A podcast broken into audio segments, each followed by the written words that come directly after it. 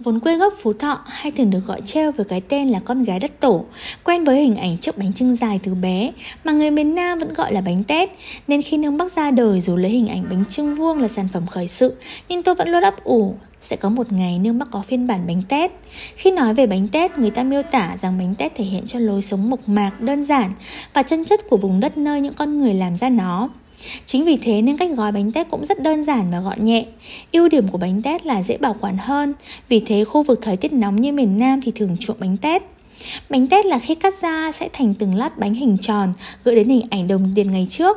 Và người ta quan niệm rằng nếu ngày Tết có đủ bánh vuông bánh tét thì gia chủ sẽ có một năm mới trọn vẹn đủ đầy. Ở quê các anh chị có biết chiếc bánh này không? Và nếu ở quê anh chị thường sử dụng bánh tét vào dịp Tết thì cùng comment để mình chia sẻ những câu chuyện kỷ niệm về chiếc bánh đặc biệt này nhé.